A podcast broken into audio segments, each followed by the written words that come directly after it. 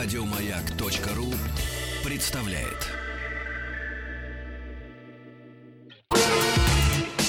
Главная автомобильная передача страны. Ассамблея автомобилистов. Здравствуйте, уважаемые дамы и господа. Это действительно главная автомобильная программа страны, которая сегодня выходит несколько в необычном формате, поскольку в этой студии в ближайший час для вас будут работать Олег Осипов. Добрый вечер, дорогие друзья. И что ж тут необычного? И я, Андрей Осипов. Необычное то, что отсутствует Сан Саныч Пикуленко, так сказать, Игорь Ужеников. Игорь поехал покорять очередную, собственно говоря, вершину, о чем мы все непременно от него же, я думаю, что через несколько недель и узнаем. Сан Саныч отдыхает и вернется к нам уже, я так понимаю, что буквально... Российский гражданин имеет право на отдых. Да, дорогие друзья, мы сегодня в любом случае останемся в традиционном нашем, так, скажем так, формате. Конечно же, мы поделимся с вами некоторыми, на сей раз вначале серьезными соображениями о экономической целесообразности или возможности приобретения нового автомобиля. Хорошо сформулировал ведь, а? Красиво сейчас вот. Только непонятно, но ничего. Но главное, ничего. Главное, что вот, красиво. С загадкой. Надо какую-нибудь изюминку. И, дорогие друзья, конечно же, немало времени мы собираемся посвятить ответам на ваши, прежде всего, вопросы, связанные с выбором автомобиля, либо с каким-то техническим аспектом, как я люблю это слово, его эксплуатации. Пожалуйста, звоните, пишите. Прежде всего, будем отдавать предпочтение тем вопросам, которые оставлены будут, опять же, на сайте автоаса.ру. Ну и произнесу, конечно же, номер WhatsApp Viber +7 967 103 55 33. Номер телефона заработает чуть-чуть попозже. А с чего же мы начнем? Мы начнем с обзора рынка. Опять же, с ситуации на рынке. Мы продолжим, его обозревать? А его обозревать полезно в высшей степени. Дорогие друзья, вы не забудьте WhatsApp-овский номер, потому что вам он пригодится. Ибо мы будем говорить не столько об общих аспектах, что у нас там на рынке, скукоживается он, съеживается. Скукоживается вернее слово. Я скажу, в каких размерах. Но сегодня я хочу попытать и Андрея в том числе. В том смысле, что... Вот, чтобы облегчить наши муки выбора. Денег немного. И усложнить мою жизнь, да? Да, и усложнить. Я так и думал. Вот если у вас есть муки выбора в том или ином сегменте, потому что Андрей как раз больше, чем я, в большей степени, он анализирует рынок не только новых, но и подержанных автомобилей. Что касается новых автомобилей. Так вот, этот рынок легковых и легких коммерческих уменьшился на 3,3% в июне по сравнению с июнем прошлого года. А где же обещанный рост?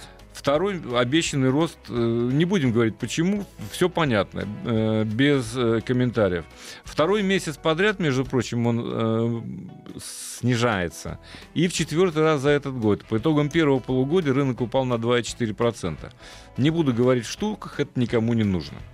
Йорг Шрайбер, кстати сказать, это представитель комитета автопроизводителей Ассоциации европейского бизнеса, он говорит, что ну да, вот мы рассчитывали, но теперь никаких надежд нет. Мы теперь не рассчитываем больше. Лучший сценарий, лучший прогноз, если рынок по итогам года, несмотря на весеннее, на осенний традиционный всплеск продаж, да, он останется на том же уровне, на котором был в прошлом году. Я думаю, что этого тоже не случится, увы, к сожалению. Потому что, вот, например, по некоторым неофициальным, не АЕБ статистике, по некоторой статистике, так, рынок вообще-то сократился на 18% в этом году. Может быть, они учитывают коммерческий транспорт. Они учитывают и подержанные, да, но подержанные в мае упал на 19%, по июню пока данных Автостат не предоставил. Короче говоря, это о чем говорит? О том, что у нас с вами выбор невелик, но он есть. И поэтому он еще более мучительный. Кстати, вот что забыл сказать. В 2019 году у нас в этом году официально продается всего 275 моделей. Ровно столько, сколько продавалось в 2005. Когда, простите, в 2005? Да, 14 лет назад? 14 лет назад. Мы к тому месту по количеству моделей и вернулись. 48 марок. По сравнению с 2014 годом этот показатель сократился на 31,4%. Тогда в России продавалось не 275, а 401 модель. Вот так вот. Ну, это я могу подтвердить, потому что практически с нашего рынка вымыт Б-класс, если не считать бюджетные машины. У нас практически нет автомобилей А-класса, у нас практически нет универсалов, мы по-прежнему любим седаны и кроссоверы, да и количество хэтчбеков в том же самом С-сегменте сокращается просто с какой-то невиданной скоростью, а о купе и заряженных машинах я вообще не молчу. А так минивены, как у перепугов, тоже на самом деле в принципе, нет. Вообще беда, на самом деле. Практически с рынка. Что, конечно, никуда не годится, но подержанные... все-таки там еще можно кое-что найти. Если у вас, дорогие друзья, есть конкретные вопросы по тому или иному сегменту рынка, будьте любезны, пишите, задавайте, мы ответим. WhatsApp Viber, +7 967 103 5533. Ты знаешь, я могу только подтвердить свои слова. Я сейчас, поскольку изучаю подержанный рынок, коли ты об этом заикнулся, конечно. И, к сожалению, ситуация ведь складывается достаточно грустно. Тренд заключается в том, что 99% машин, которые сейчас присутствуют на подержанном рынке, были куплены новыми здесь. И фактически 10 лет назад импорт подержанных автомобилей в нашу страну прекратился, если мы не берем наш дальневосточный регион, где по-прежнему продолжается, собственно говоря, массовый ввоз тех же самых японских машин. Ну, понятное дело, на льготных условиях, так сказать, и так далее. С неправильным расположением руля. Да? Да, их же не запретили, опять же. И вот я смотрю по маркам, по брендам, да, практически у всех падение. За исключением, как это по июню, одна ситуация, по полугодию другая. Ну, вот по июню, допустим, да, BMW почему-то чуть-чуть прибавил, Mercedes прибавил, ну, традиционно. Там конечно, весь премиум. Ты будешь смеяться, и УАЗ +1%. Ага. Вот так вот. Но я не беру, разумеется, Geely. Там 290% рост по сравнению, так сказать, с июнем прошлого года. С 3 до 15? Нет. Я тебе скажу... Нет, Geely больше продают. Geely 944 продала вместо 239 годом ранее. Это приличный рост. Ну смотри, давай, если мы проанализируем... То есть, на самом деле, продаются по-прежнему неплохо только премиум-бренды и самые дешевые... Ну, не подделки, но что-то в этом духе, так сказать, из Китая. Не хочу провоцировать, но на самом деле это ведь отражение нашего общества, по большому счету. Но, скажем честно, средний класс у нас, я имею в виду даже средний класс автомобилей. Мы его подразумеваем, что он есть на самом деле. Поэтому и УАЗа +1%. Понимаешь? УАЗа +1%, между прочим. Конечно, естественно. Но, к сожалению, это так. Более того, и производить, к сожалению, мы стали немножко меньше автомобилей, чем производили годом ранее, в тот же период. Кстати, не забуду сказать, что сегодня АвтоВАЗ в полной мере возобновил работу и выпуск своей продукции, потому что наладили они поставку компонентов с того завода, который вдруг прекратил эти поставки. Теперь все в порядке. Аплодисментами разродиться сейчас по этому поводу? Ну, у тебя же нет такой вставки. Кнопочки в виде аплодисментов? Я думаю, что пора нам все-таки сказать номер телефона. И закончить с этим занудством про рынок. Нет, почему? Мы будем отвечать, опять же, на вопрос, если они существуют. Вот как раз по сегментам рынка. Что лучше предпочесть? Хорошо. На что обратить внимание? Давай, подводя итог, я сейчас произнесу, конечно же, номер телефона, подводя итог, собственно говоря. Часто вопрос, который задается. Сейчас все-таки тогда менять автомобиль, либо подождать и надеяться на то, что в связи с плачевной ситуацией на нашем рынке осенью, если производители столкнутся, я понимаю, что много если, но если производители столкнутся с не столь хорошим ростом, то они начнут предлагать скидки для того, чтобы завлечь покупателей. И имеет ли смысл тогда подождать замены автомобиля до той же самой осени-зимы? Нет, как показывает практика, производители так не поступают. Если они чувствуют, что совсем ситуация в худшую сторону меняется, они попросту уходят с рынка, как это сделал Ford и Opel, да, допустим. То есть вот и все. Прогноз неутешительный. Прогноз неутешительный, поэтому покупать надо тогда, когда есть деньги, когда есть возможность купить пристойный автомобиль по приемлемой цене. И покупать надо типа то, что есть. На что обратить внимание, мы тоже скажем в общем. Но давай сначала все-таки произнесем телефон. Телефон нашей студии, дорогие друзья, звоните, пишите, какие машины вас интересуют. Может быть, вы мучаетесь, собственно говоря, по каким-то сегментам. Вот у меня есть куча распечатанных таблиц, скажу вам честно, потому что последние несколько месяцев, начиная с марта, я делаю активные обзоры сегментов. Ну, например, 7-местный автомобиль не старше 10 лет, ценовом диапазоне до 500 тысяч рублей я вам могу назвать. Или первый автомобиль не старше 3 лет, ценой до тех же самых 500 тысяч. Зажигалку на сезон за 300 тысяч. Если вы ищете, то, пожалуйста, звоните, пишите. Писать надо WhatsApp, Viber, +7 967 103 5533, сайт автоаса.ру. Ну и, конечно же, не забывайте, что телефон прямого эфира, он активно работает, 728-7171, код Москвы 495. Да, а пока давай мы расскажем о том, на чем ездили недавно, ездим сейчас. Я думаю, что прежде всего мы должны с тобой обменяться впечатлениями и подвести, я бы так сказал, итоги длительного тест-драйва Nissan Qashqai. Мы на нем ездили с тобой больше месяца. Ты рассказывал по эксплуатации, ты ездил на нем в Москве. Я, собственно говоря, тоже потом у тебя его забрал. И должен сказать, в целом, какие у тебя впечатления? Потому что у меня, я сейчас ведь накидаю. Да я не сомневаюсь. В целом автомобиль, безусловно, стоит своих денег. Вот уж за что не переплачиваешь, так это за Qashqai. Qashqai в новом облике. Мне понравились те изменения, которые в него внесены. Лучше стал работать вариатор, как бы ты что бы ни говорил. А вот у меня с этим проблема. А у меня проблем не было, потому что он стал тише, и стала какая-то более или менее линейная зависимость между процессом нажатия на педаль газа, ускорением и воем. А я ее никак вот так и не смог найти, потому что мне показалось, что коробка за счет того, что теперь вариатор дополнен гидротрансформатором, стала несколько дерганой. В том смысле, что ты нажимаешь, у нас сначала очень бодро и споро начинает ускоряться, а потом в какой-то момент, как, если ты не меняешь степень нажатия на акселератор, она такая пах-пах-пах-пах, сдулась вообще. Ногой работать надо, не только головой. Я понимаю, что педалировать надо активнее. Но? Вопросов нет. Но согласись, понимаешь, что в целом эти настройки более драйверские, я бы так сказал. Угу. И, кроме всего прочего, ведь ты не будешь отрицать, что намного улучшена шумоизоляция. Да, и машина, я бы сказал, стала, если можно так выразиться, ехать элегантнее.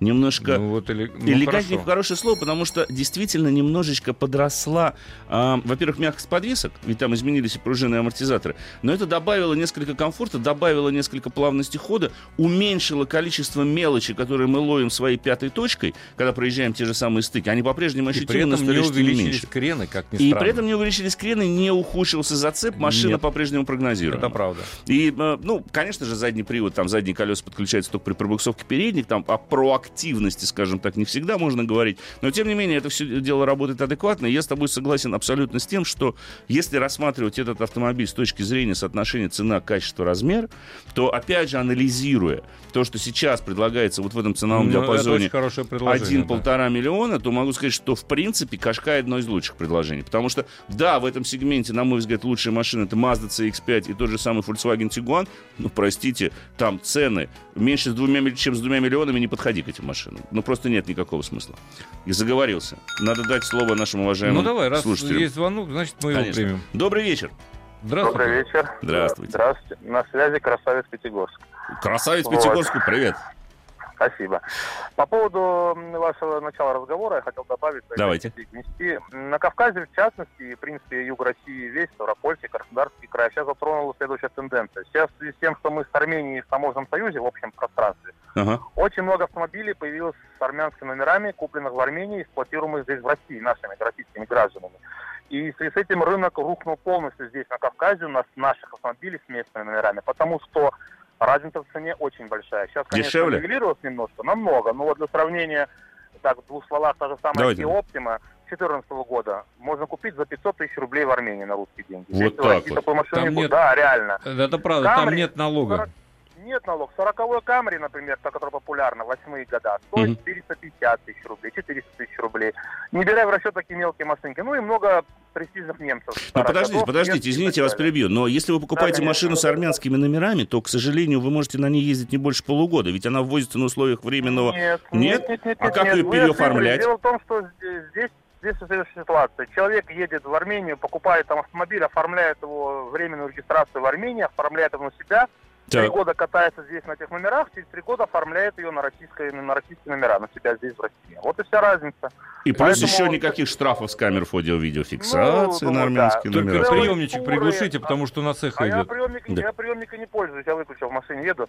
Целые туры организовываются за этими машинами, люди массово их скупают, здесь на рынке предлагаются они. И вообще очень много людей пересело за последние 4 месяца, здесь очень много армянских машин, потому что очень большая разница в цене. Реально можно купить премиум бренд по цене гольф-класс. Я смотрю, что и в Москве их много появилось. А я в Пятигорск жутко захотела прямо сейчас. Потому что я думаю, что...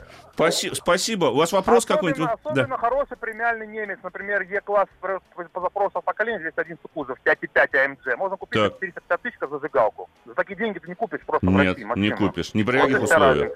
Слушайте, спасибо вам большое за такую интересную информацию. Мне жутко захотелось в Пятигорск, потому что я знаю, что там на рынке, мне кажется, я могу с армянскими номерами найти, к примеру, тот же самый Focus ST, Golf GTI, какую-нибудь хорошую заряженную трешечку с полом полным приводом, желаю, или задним с классической компоновки, и оно будет дешевле. А самое главное, ведь, опять же, штрафы платить не надо, транспортный налог платить не надо, а САГО вот надо только покупать. Да, у меня единственное, что у меня возникают большие сомнения насчет полугода и 3 лет. Вот это надо уточнять. Это тонкости вот этого единого таможенного пространства. Да, тонкости единого таможенного пространства, в них надо разобраться.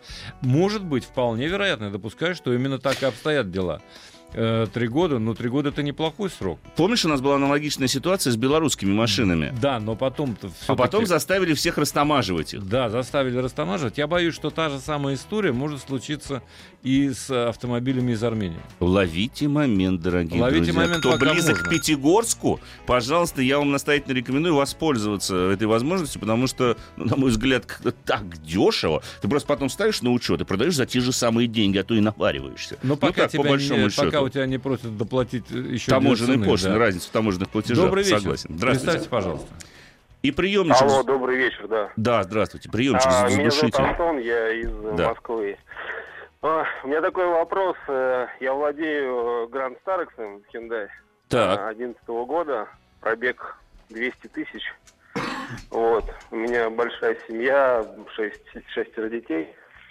Вот, и я хотел бы понять, ну, как бы есть какое-то моральное устревание уже. То есть машина, в принципе, не проблемная, единственное, что вот она гниет. Особенно крышка багажника, наверное, задняя, да? Ну, с нее все началось. Особенно, да, но, в принципе, как бы металлопокраска не очень хорошая. Да. 130 или 170 с лишним сил? То есть у вас какой мотор? Вот с этой турбины, с геометрией или нет? 2,5 турбина, 174. Это который... Да, там мотор одинаковый, 2,5 литра, разница в турбонаддуве. 130 сил на ручке шел с обычной турбины, а это с изменяемой геометрией впускного тракта. Да, у вас такой, вот более мощная версия. Так, на что хотите поменять? И, собственно, как бы хочется, наверное, ее поменять уже, потому что уже 6 лет, и как бы я ей владею, брал не новый.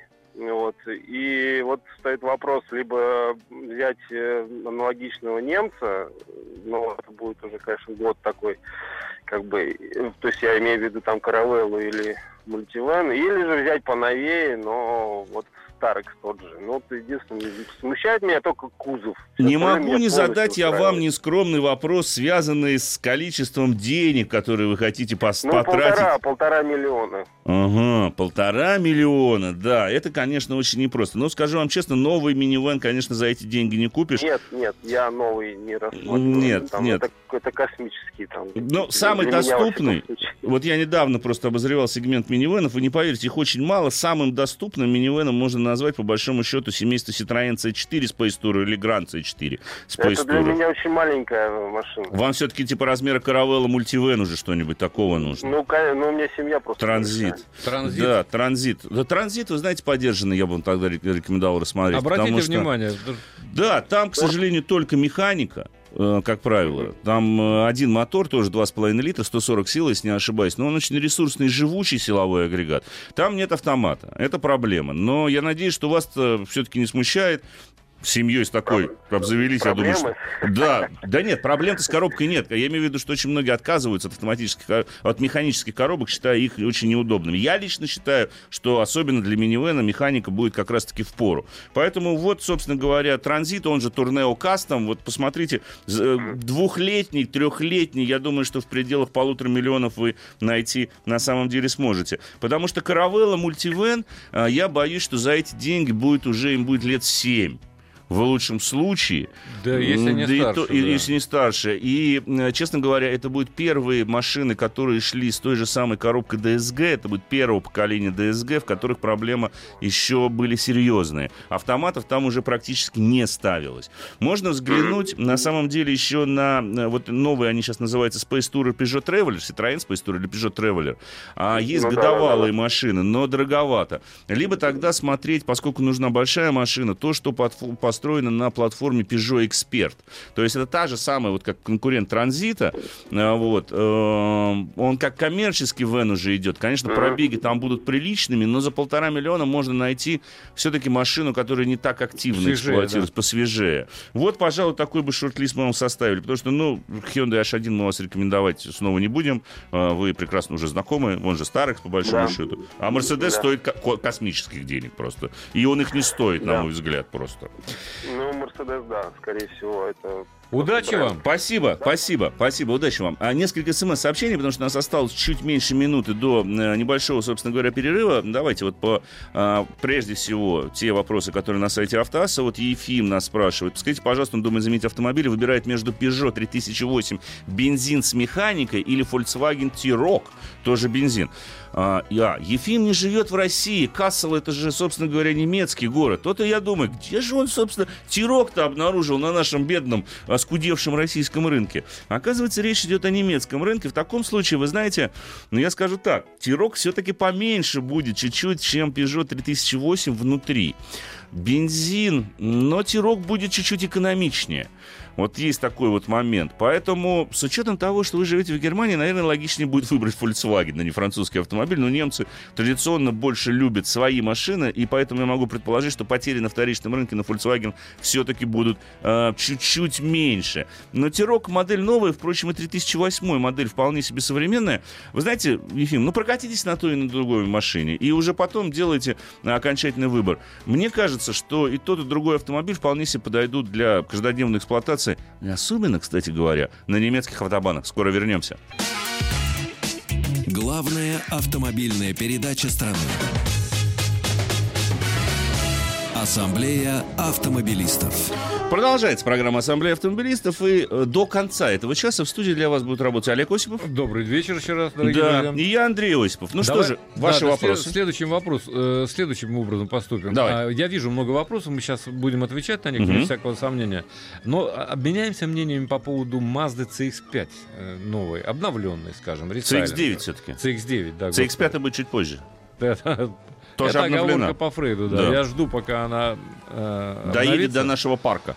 Да, но CX-9 мне нравится, я тебе должен сказать. Эта машина в высшей степени комфортабельная, в высшей степени драйвовая, с моей точки зрения. Но не без пятен, которые бывают и на солнце, как известно. Но солнечные-то опасные. Солнечные опасные. Что мне нравится больше всего в этом автомобиле? Мне нравится, как она едет, как она рулится. Да. Я сегодня вынужден был проезжать в очередной раз по каким-то, так сказать, через дворы, где... А ведь это автомобиль больше 5 метров, достаточно большой, 7-местный, надо признать. Да.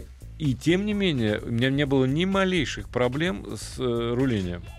То есть настолько четко реагирует машина на команды водителя, просто диву даешься, несмотря на габариты. Кроме всего прочего, мне там очень нравится шумоизоляция колесных арок. Кое-веки мы можем сказать, что с этим проблем нет вовсе. Да, это, можно сказать, первый японский автомобиль с европейской шумоизоляцией. Пожалуй, что первый. Да. Нет, не первый, конечно, я утрирую. И система шумоподавления, которая из динамиков, она тоже важна. Она работает весьма и весьма неплохо. Хорошая система, бассейн, если не ошибаюсь, сама стоит там. И в этом смысле, с точки зрения комфортабельности, автомобиль, можно сказать, безукоризнен. Двойные стекла. Вот именно что можно сказать. Но я знаю, что ты скажешь про дефлекторы. Я же такой, я же редиск. Я вот, например, отвернул эти дефлекторы от себя, и когда я еду один в машине, никаких проблем нет. А когда не один? А когда не один... Тогда надо их направлять куда-нибудь вниз и вверх. Это, дорогие друзья, я пытаюсь намекнуть, что в машине такого ценового диапазона в топ-комплектации не должно не иметь возможности закрывать центральные дефлекторы вентиляции. Они просто не закрываются. Я не знаю, почему. Мы честно попытались залезть в меню. Может быть, там есть какое-то глубокое, интересное, глубоко зарытое меню климат-контроля, которое позволит конкретно перекрыть дефлекторы, но его таки мы не обнаружили. Равно как и я не мог найти, к сожалению, обогрева боковых зеркал. Его, по-моему, нет в этой машине. Нет его. Вот да, может быть, это опция. Я не исключаю такой вероятности.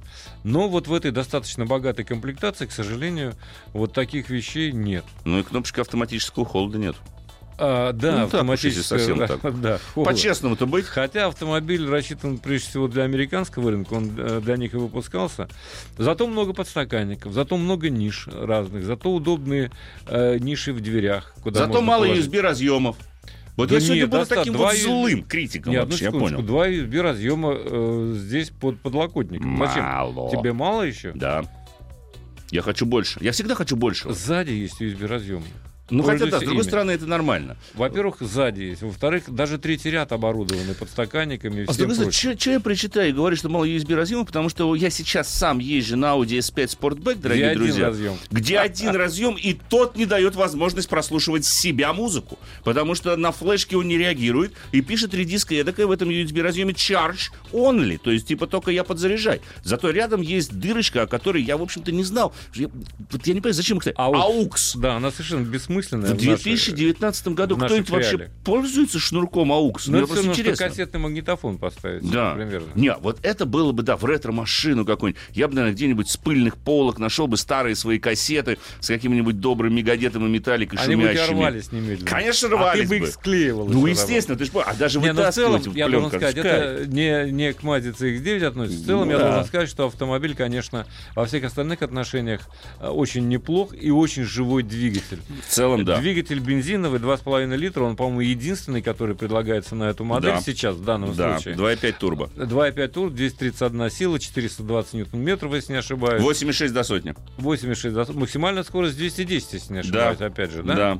Да. То есть машина очень резвая. Но самое главное, что этот мотор очень ровный. У него, по сути, атмосферные настройки. Согласен, да. И практически он с одинаковым успехом может ускорить автомобиль в любом диапазоне. То есть что с нуля, что с 80, что со 120. То есть ускорение будет уверенным, ровным, и при этом автомобиль остается управляем и цепко. Причем подвески, ты обратил внимание? Несмотря на то, что они стали мягче, хорошие, к слову сказать. Они стали мягче, но по-прежнему дорогу ты чувствуешь. Да. Машина цепко держится.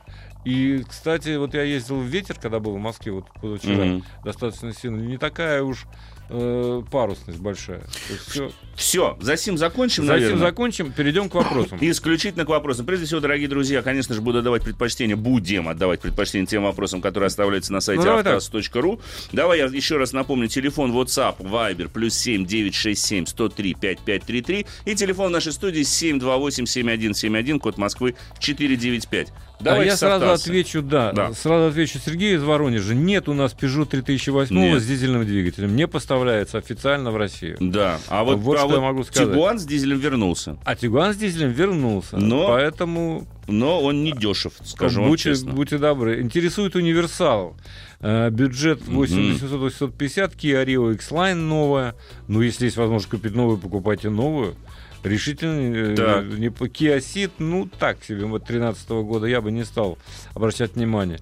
И Hyundai i40, 1,7 дизель. Неплох дизель, лучше, чем бензин. Смотри, но больно пишет Александр из Калининграда. То есть у него есть возможность купить европейский автомобиль. i40 у нас официально продавался очень недолго, а с мотором 1,7 дизель не продавался вообще. Он шел только с бензином. По-моему, продавал. Я на нем ездил на тесте. На тесте в Европе, потому что есть. Нет, здесь. На дизеле? Здесь, на дизеле. Но лучше тогда Hyundai i40. Он как-то вот появился на тесте и потом исчез совсем. Да. Потому что Rio X-Line новый, понимаете, 800-805, я бы тогда предпочел Ладу SV Cross, как бы это парадоксально не звучало, потому что у SV Cross больше, на самом деле, Веста SV Cross, я имею в виду, конечно же, там больше дорожный просвет, и, на мой взгляд, лучше, как это не парадоксально не звучит, настроена подвеска, чем у Rio X-Line. У Rio X-Line меня раздражает то, что каждая мелочь передается. Даже самые небольшие стыки асфальта, они всегда отдаются в моей самой ценной точке, чего я очень не люблю на самом деле. Скажу вам честно по секрету, но я вам об этом не говорил. Так, все, дорогие друзья, переходим. А, вот у нас есть звоночек. Добрый вечер. Да, ответим немедленно. Добрый вечер. Представьте, пожалуйста. Алло, здравствуйте. Софья меня зовут. Я с Ульяновска вам звоню. Очень как приятно слышать женский голос. Чертовски приятно. На данный момент у меня вот Toyota Corolla седан. Я ее хочу поменять на новую, естественно. Машина 2010 года. Она японская сборка, вот предпоследняя. Так. Вот. И рассматриваю варианты или RAV4, или Nissan Qashqai. Ну, конечно, предпочтение я отдаю больше Toyota.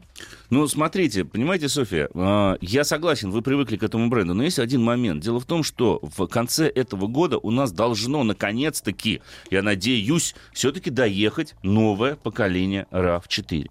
Покупать поколение нынешнее, которое нигде, кроме как в России, больше не продается и не производится, на мой взгляд, сейчас, если говорить о новом автомобиле, не совсем логично. Говоря. Да, понимаете, потому что новый RAV4 построен уже на абсолютно другой платформе, это другой автомобиль, и я бы тогда рекомендовал, если душа лежит к RAV4, просто подождать дебюта нового поколения этого автомобиля. Потому что покупать нынешнее, но только если вам предлагают, ну, такую солидную скидку и делают такое предложение, от которого, в общем-то, отказываться неудобно и не принято. От которого трудно отказываться. Да. Нельзя. Давайте теперь еще несколько вопросов. Сейчас у меня Camry 50. Хочу поменять. Что посоветуете? Чтобы откатать 2-3 года без особых вложений. Седан до 1,5 миллиона. Но, вы знаете, если говорить о новых автомобилях, то в этом ценовом диапазоне-то мало чего представлено сейчас, если говорить о седанах именно до 1,5 миллиона рублей. Из таких наиболее приметных, ну, не хочется просто смотреть сегмент бюджетных автомобилей, да, там, в топ-версиях. Но все машины будут, как правило, меньше, чем Camry в 50-м кузове, к сожалению. Вот такого размера, ну, нет у нас сейчас таких автомобилей. Надо тогда, я бы вам рекомендовал присмотреть к Skoda Octavia, к примеру, за 1,5 миллиона там можно взять. Ну, это в простой комплектации. Да. Это будет не потому что все-таки Octavia, да, автомобили не дешевые. Либо же идти в подержанные автомобили. Либо обратить внимание на 2-3 максимум летние, но в хорошем состоянии. Да, да. И там это вполне возможно. Конечно. Интересует Duster 500-600 тысяч. На что рассчитывать? Но новый за 600 тысяч Duster можно купить с трудом. Это будет в базовой комплектации передний привод. Лучше взять, на мой взгляд, тогда двухлетний, если не смущает механика, тогда дизель на ручке. Либо взять 2 литра, но с автоматом. Автоматом, конечно, старый, 4-ступенчатый. Слушай, по-моему, Duster доживает свой век. У меня такое ощущение. Сейчас тут же Arkana пришла к нему на смену. Arkana пришла. BMW X3 для бедных такой. Растянули немножко, получился. Нет, они, знаешь, что утверждают? Я не знаю. Мы же с тобой не участвуем в компаниях Renault, никоим образом с ней не соприкасаемся, к сожалению. Они сказали, что там на 50% переработана платформа Duster. Ура! Но хорошо. Это как раз... Ну, внешне же надо было переработать. Ну, естественно. Вот да. Они 50%, но, видимо, выглядит есть. Автомобиль весьма-весьма неплохо, это правда. Ты знаешь, ну, не знаю, на мой опять вкус же, странно. Ну, я знаю, не буду придираться. Добрый вечер. Добрый вечер. Здравствуйте. Добрый вечер. Да, представьте, пожалуйста, откуда вы? Виктор, город Владимир. Очень приятно. Хотел бы задать вопрос по новому автомобилю премиального класса. Рассматриваю Mercedes GLC, так. Lexus RX или Volvo XC60. Ну, смотрите, GLC новый совсем смотрите, он только сейчас должен появиться на рынке, потому что новое поколение вот-вот дебютировало. Вот были тест-драйвы. Это после этого, да. После салона вы имеете в виду? Да, совсем новое. Потому что, ну, смотрите, Mercedes GLC, Lexus RX. Ну, смотрите, самым надежным, наверное, будет RX из этой парочки. Но он же будет самым скучным. И он будет самым старым. Да. Конечно. Потому что самая старая модель из всех этих. Вообще RX тоже доживает свой век, если честно. Конечно. В этом своем виде. Поэтому, ну, конечно, Mercedes интересная. А третья модель? Volvo XC60. XC60. Тоже новое поколение сейчас как раз. Вот после тоже будет пошли, новое поколение. Я бы рекомендовал XC60. Слушайте, да, честно. Или... Либо BMW X1, X3. Ну, если так не хочется BMW, да. Ну, тогда X3 лучше, да. Но он более сопоставим с XC60. И он поновее, он посвежее. Он посвежее, да, конечно. Либо даже с точки зрения экономичности по обслуживанию и по расходу... Все будет недешевое. Все будет недешевое обслуживание. Расход топлива, конечно, зависит от версии. Выберите дизель. В любом случае, каждый, ну, европейцы будут экономичнее любого, по большому счету, японца и даже корейца. Я бы, честно сказать, обратил внимание, вот так просто ради интереса, на Jaguar и Land Rover. А что там? Ну, имеешь в виду Discovery Sport, что ли? Я имею в виду, да, Disco Sport. И, ну, еще лучше Evoque новый. Evoque новый, да. Новый Evoque, да, E-Pace тоже хорош. F-Pace. И F-Pace, и E-Pace тоже, на самом деле, неплохо. Они... Вполне себе. Да. В общем... Пожелаю вам только удачи, на самом деле. К вашим СМС-сообщениям, дорогие друзья. Так, новая Lada Granta или Kia Rio с пробегом 100 тысяч? На мой взгляд, лучше новая Lada Granta, чем Kia Rio с пробегом 100 тысяч.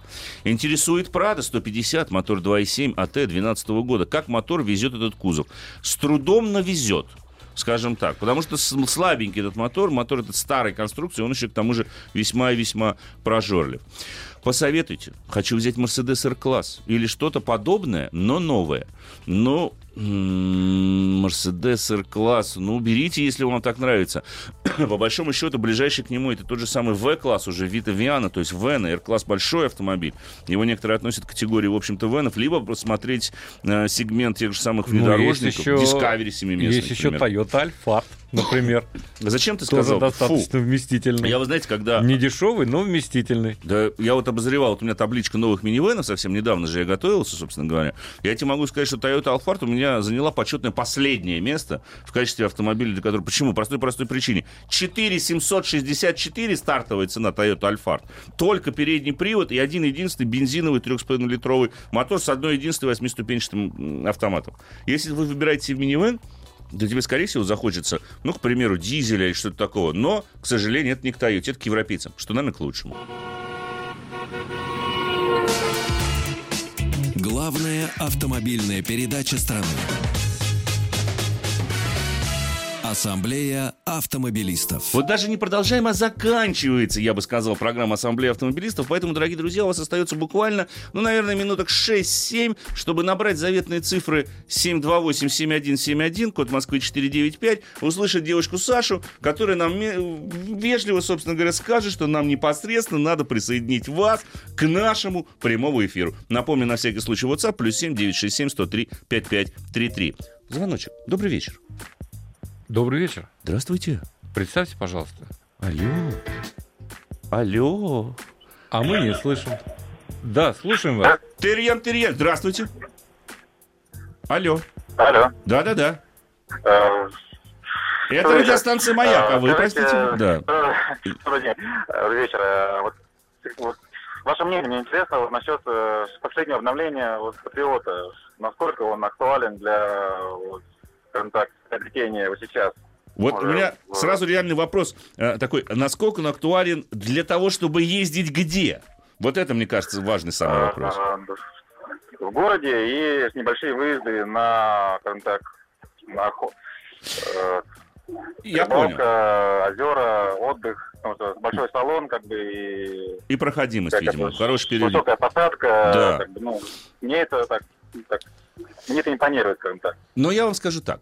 Если вы, скажем так, обратили внимание на «Патриот», потому что активно его рекламирует производитель, говоря, что он теперь подходит для города, то не верьте рекламе. Потому что, к сожалению, даже после обновления оно действительно сделало «Патриот» лучше. Я не могу этого не отметить. Машина стала лучше по большинству параметров. Но об управляемости на асфальте ульяновские инженеры, видимо, знают только понаслышке. Потому что они не в курсе, что машина даже с двумя неразрезными мостами таки может ехать по прямой и не требовать от водителя, чтобы он постоянно на четверть оборота подруливал, заставлял ехать по прямой. А ульяновским инженерам, видимо, еще они не познакомились с хорошей тормозной системой, которая активно как раз-таки будет эксплуатироваться в городе, потому что, когда ты нажимаешь на тормоз на этом автомобиле, ты думаешь, пронесет или остановишься все-таки? Что случится в следующий момент? Но в целом у этой машины есть один большой плюс.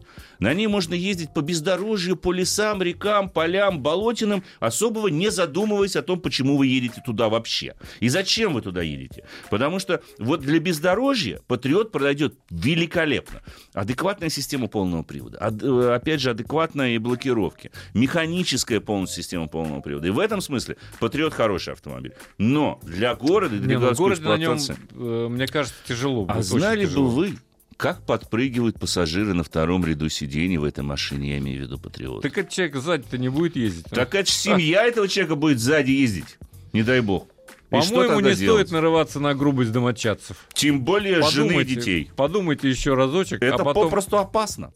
Понимаете, это попросту. Ну давай, еще один звонок, потом смс-очка. Добрый вечер. Алло, здравствуйте. Здравствуйте, представьтесь, пожалуйста. Из Санкт-Петербурга Игорь Анатольевич. Очень приятно, Игорь Анатольевич, из Санкт-Петербурга. Слушаем вас. Скажите, до этого 5 лет ездил на Opel Insignia, новая была модель, в 14-м вышла. Хорошая. Проездил 5 лет, 125 тысяч, решил поменять. А Insignia новой нет? А до этого ездил на Avensis новом, а Avensis нового тем более нет. Нет, только Camry, пожалуйста, вам. взамен? Нет, я и в 2009 году мог Camry взять, а Entis интереснее. А сейчас над чем раздумываете? Значит, у меня выбор пал где-то в районе 1 300 000 между Шкодой Октавией и новые автомобили. Да-да-да. Так. И Hyundai Elantra. Hyundai Elantra, Шкода Октавия. Вы знаете, Шкода, здесь мотор, я бы Октавию сказал бы, но не с атмосферным 1.6. Он, конечно, самый ресурсный мотор, но лучше взять, конечно же, 1.8, потому что это будет самый динамичный 1.8 турбо, я имею в виду, и к тому же это уже новое поколение этого мотора. Понимаете, Elantra тоже неплоха. Elantra прищадит атмосферными моторами и тем, что она совсем обновилась. Ну в этом смысле да. Она совсем посвежее. Она с этого года обновление у нее пошло. То же самое, по большому счету, Kia Cerato. Поэтому... Вы знаете, проедьтесь на том и другом автомобиле, потому что после европейца пересаживаться на японца и корейца тяжеловато. Вот я это знаю по своим друзьям, который пересел с Camry на ту же самую Insignia, и сейчас он в аналогичной ситуации, но он даже не думает Insignia продавать по той простой причине, что заменить ее не на что. Потому что любые европейцы, они будут даже... Passat хотелось бы, но Passat дороже, и есть кое-какие моменты. Поэтому проедьтесь, возьмите на тест-драйв и ту, и другую машину. И я посмотреть, взял и что? Драйв, да.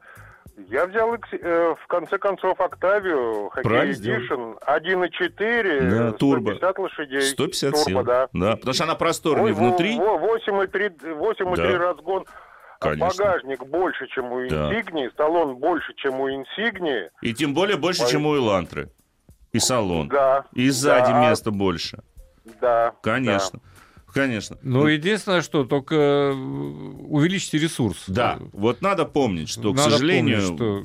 1.4 малообъемный мотор в достаточно высокой степени форсировки. Его надо любить, за ним надо следить. Либо не брать ту машину. И у них гарантия всего 2 года. Да, да. Но зато без ограничения пробега.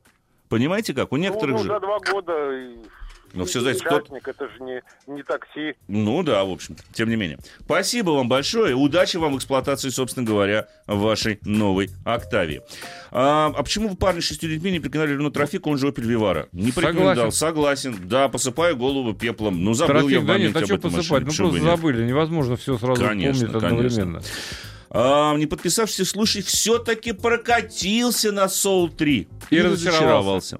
Теперь смотрю новый Spark. Вот, ладно, прочитай до конца. Стоит ли брать, если подводные камни, если конкуренты в этом классе при затратах 1,5-1,6 миллиона заранее? Спасибо. Вот смотрите, вы в одной модели бренда уже разочаровались. А с чего вы решили, что другая лучше? У нас что, бренд сменился? Но по большому счету, Sportage, он не новый. Он сменится уже в следующем году. Абсолютно новое поколение появится. Ваты в руле там много. И я думаю, что вам надо взять его также на тест-драйв и после этого уже делать выбор. И спокойно выбор. Разочароваться, искать еще на рынке машины. И уйти машины. От этого бренда навсегда. Да, и больше что? Туда не заходить. Вот так мы не можем говорить. Ну, а почему бы и нет? Почему нет? Потому что есть и хорошие автомобили у бренда.